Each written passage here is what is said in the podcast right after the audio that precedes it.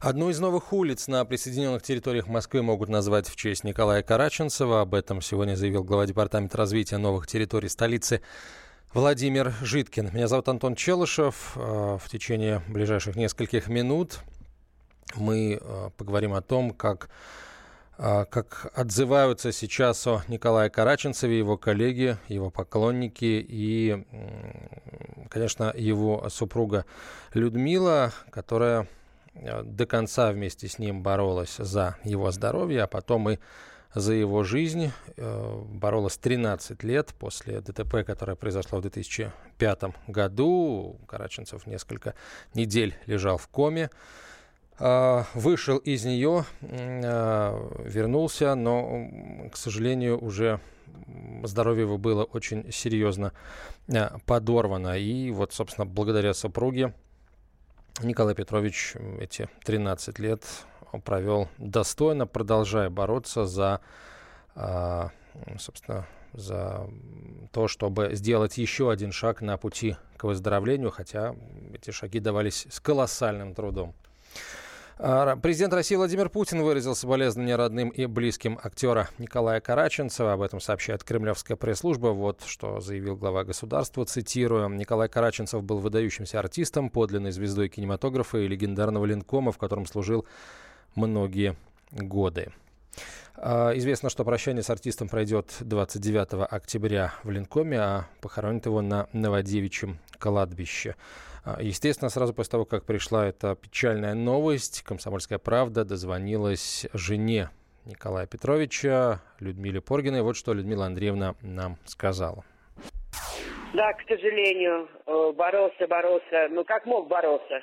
Молодец, сильный человек. Но, видите, болезнь победила. Ну, я просто думаю, что Господь уже пожалел его, чтобы он не мучился в таких вот не задыхался от легких, от онкологии. Понимаете, mm-hmm. умер он красивым, и лежал он такой красивый. Мы даже последние фотографии делали, дети, внуки приезжали все время, он mm-hmm. их обнимал, целовал. Так что умер он Достойно, достойно. Еще с прошлого года экология, когда мы выяснили. Поехали в Тель-Авив а, облучение делать. И потом обратно сюда вернулись. Но вот у нас началось воспаление легкого, и пришлось лечь. Мы вот месяц здесь отлежали. Боролись за легкое. Но, к сожалению, не победили.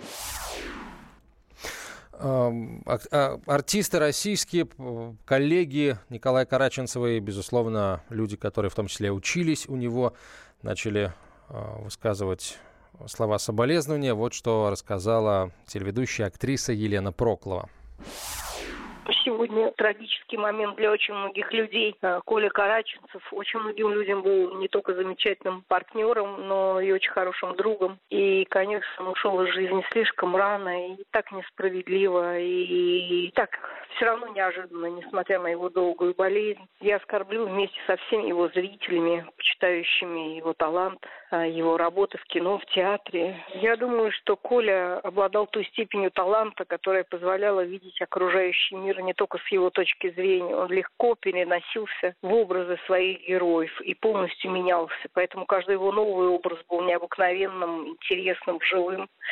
Я думаю, что это свойство хорошего актера, который умеет перевоплощаться в другие образы. И, наверное, поэтому его роли настолько запоминающиеся. И, я думаю, очень долго будут в памяти людей. И фильмы с его участием будут еще долго публике быть интересны. Я выражаю соболезнования всем близким, родным. И, конечно, готова в последний путь его отправить со словами уважения, любви, признательности.